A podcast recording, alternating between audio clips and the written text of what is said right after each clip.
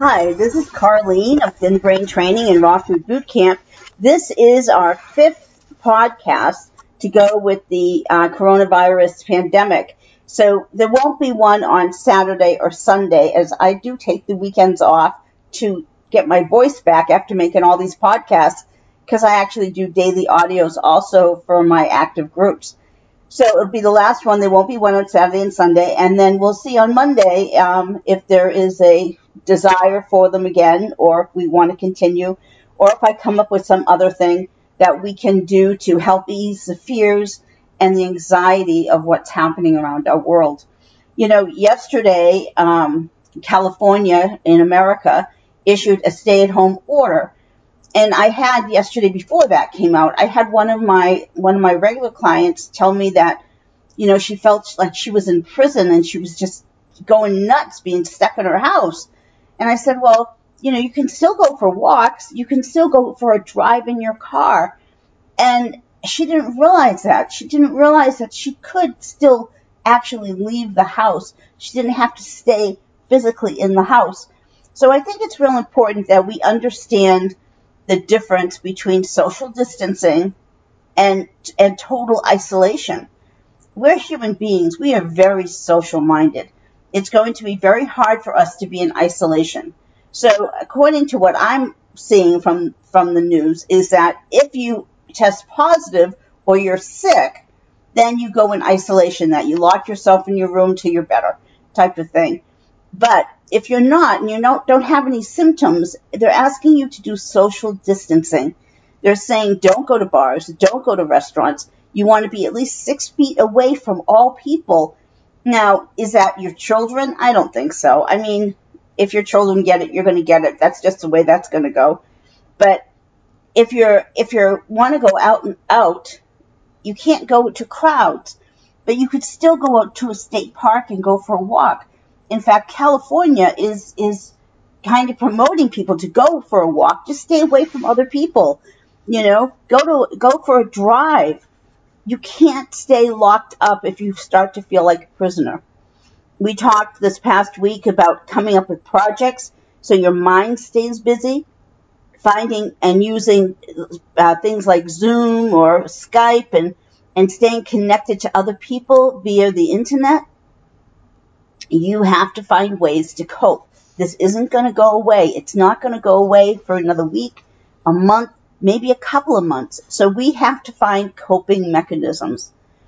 And that's up to you. You have to take that responsibility and do that. You can't wait for people to tell you what to do because they're too busy trying to save the, the world. So you need to be ready to step up and figure out what can you do what are your responsibilities when it comes to this virus? How are you going to stay socially responsible while protecting your family and keeping everyone pretty sane? Now, there's going to be a lot of contradictions. We got a huge one. You know, everyone's talking about um, social distancing, and we got an email from my granddaughter's school saying, okay, come in on Monday to collect all the kids' belongings out of their lockers and stuff. So you all need, there's like 800 students at the school. You all need to come in between 9 and 12 to collect that stuff. Well, that's a lot of kids with their parents all of a sudden showing up at the school to collect stuff. And we have to, we have to be socially conscious and responsible when we go there, right? We, the school, they're just making a big mistake for one, but they're not taking things into account they probably should have just scheduled people to come in at certain times and taken a week to do it, but that's not what they're doing. So we have to go to get their stuff out of their classrooms and out of their lockers. So it's up to us. It's on us to be careful, to do social distancing among other people, to convince our, our young children what social distancing means and how they have to abide by it. My youngest one, she loves to hug all her friends. They see each other and they have their arms all over each other. But it's our responsibility to teach her not to do that before Monday. And we have to take that responsibility. We have to find ways to abide by what they're saying we need to do. regardless if we believe them or not. There's the thing. You know, I have my doubts just like everybody else about what's going on. You know, I have these questions I want to ask that no one's going to give me answers to. But I am not smart enough.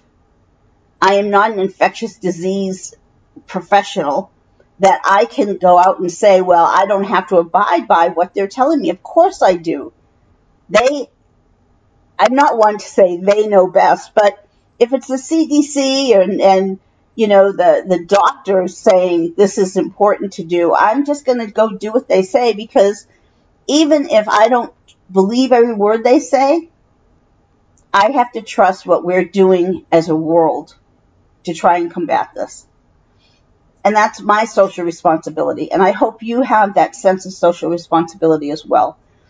And I think when we when we come up with what we're going to do and how we are going to abide by these rules and how we're going to stay sane on our own and keep our families safe, when we have these these plans in place, then we can live at a calmer pace ourselves we can feel more balanced. We don't have to panic as much because we know we've done what we needed to do to keep our, our families and our community safe.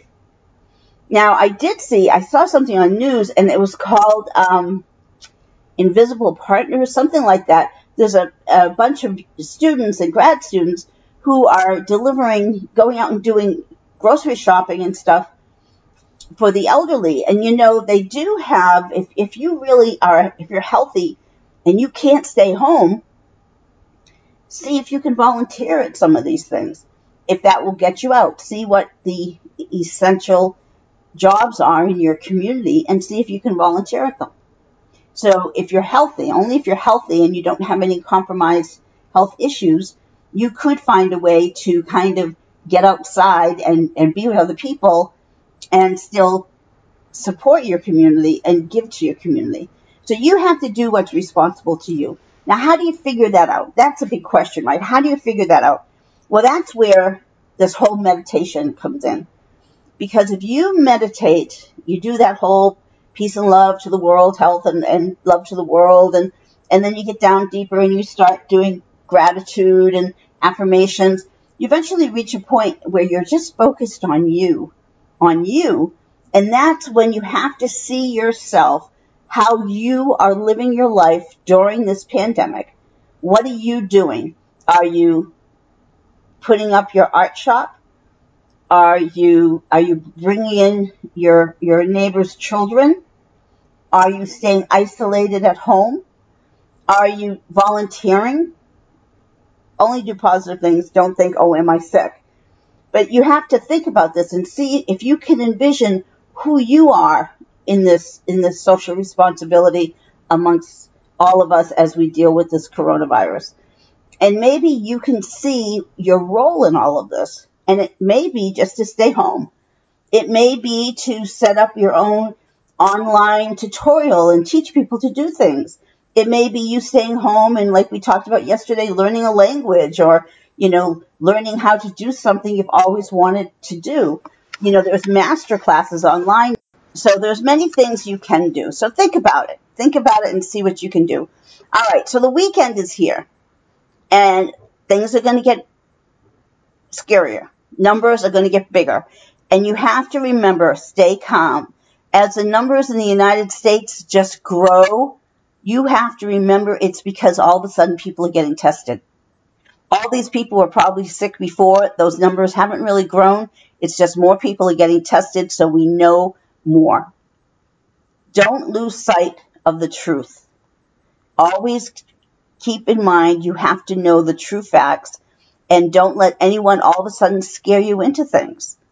We have to stay balanced through all this. We can't afford to get scared. We can't afford to panic. Our kids, our families, our loved ones, our parents, they all depend on us to have that level headedness during this whole coronavirus. We can't panic. And we have to know the truth. So if you're in California and now you have a stay at home order, it's your responsibility to look that up and know exactly what that means for you in your community. You know, if you are in Germany and they have rules and regulations or France or Italy, regardless of where you are, you have to understand the rules and what is expected of you in social responsibility. And then you have to abide by them. You have to find ways to make them work for you in your life. And we talked about that all this week. Have your own gardens, you know, talk to your friends over the fence, your neighbors. You know, you can come up with things to do to keep you sane during all of this, to keep you responsible, and to keep you safe. But that is all on you. And while it's a big responsibility to take on, the cool part is we can control a lot of our own environment. So while the coronavirus is out there and we have no control over that, and we have no control over the people who aren't abiding by things, we have total control over ourselves and our children. And if we have aging parents, we have a lot of control there as well. So you can control your own environment and you can take charge in your own family. And that is freeing, knowing that you're in charge. You're in charge of yourself as well. So how you react and respond is totally on you. But if you can keep from getting too anxious and too stressed and too fearful, you can make good decisions. That's why meditation is so important or and breathing, deep breathing is so important because when you're angst, you don't make good choices. And you can talk yourself into so much fear that you get to the point of paranoia and you don't want to do that. If you isolate in your house and you're not sick, you're healthy, and you close your curtains and you, you lock all your doors and you start thinking, I can't go out, I can't go out, you are going to have a nervous breakdown. You cannot do that. You have to have social interaction. We're human beings. We have to socialize. That means you need to get your computer out and you need to get your friends online and you need to stay social. You need to talk about what's going on with your friends and not just sit and mull it around in your own head every single day because then you're going to start hearing the worst. You've got to turn off the TV, turn it off. Just do what you have to do to stay socially responsible and watch it just an hour a day because the more you watch, the more scared you're going to get and the more confused you're going to get. And the anger, the more angry you're going to get because you're going to realize this all could have probably been avoided if we had all acted a little sooner. So just stay away from the news. Just do yourself a favor. You know what you have to do to stay safe. You know what you have to do to keep your family safe. You need to just go and do it and then sit back, binge some Netflix before that crashes and, uh, and look around and say, I have control of this. I have control of this. I know what I'm doing. I'm responsible for whom I need to be responsible for, and I will make good choices and decisions. And tell yourself that over and over again, and then you'll believe it, and then you'll be able to live a nice, calm life. All right, in some shape or form, I will see you on Monday. Have a wonderful weekend. Again, feel free to email me. I'm, I'm around. Just email me. I'm so happy to give the support you need to get through this.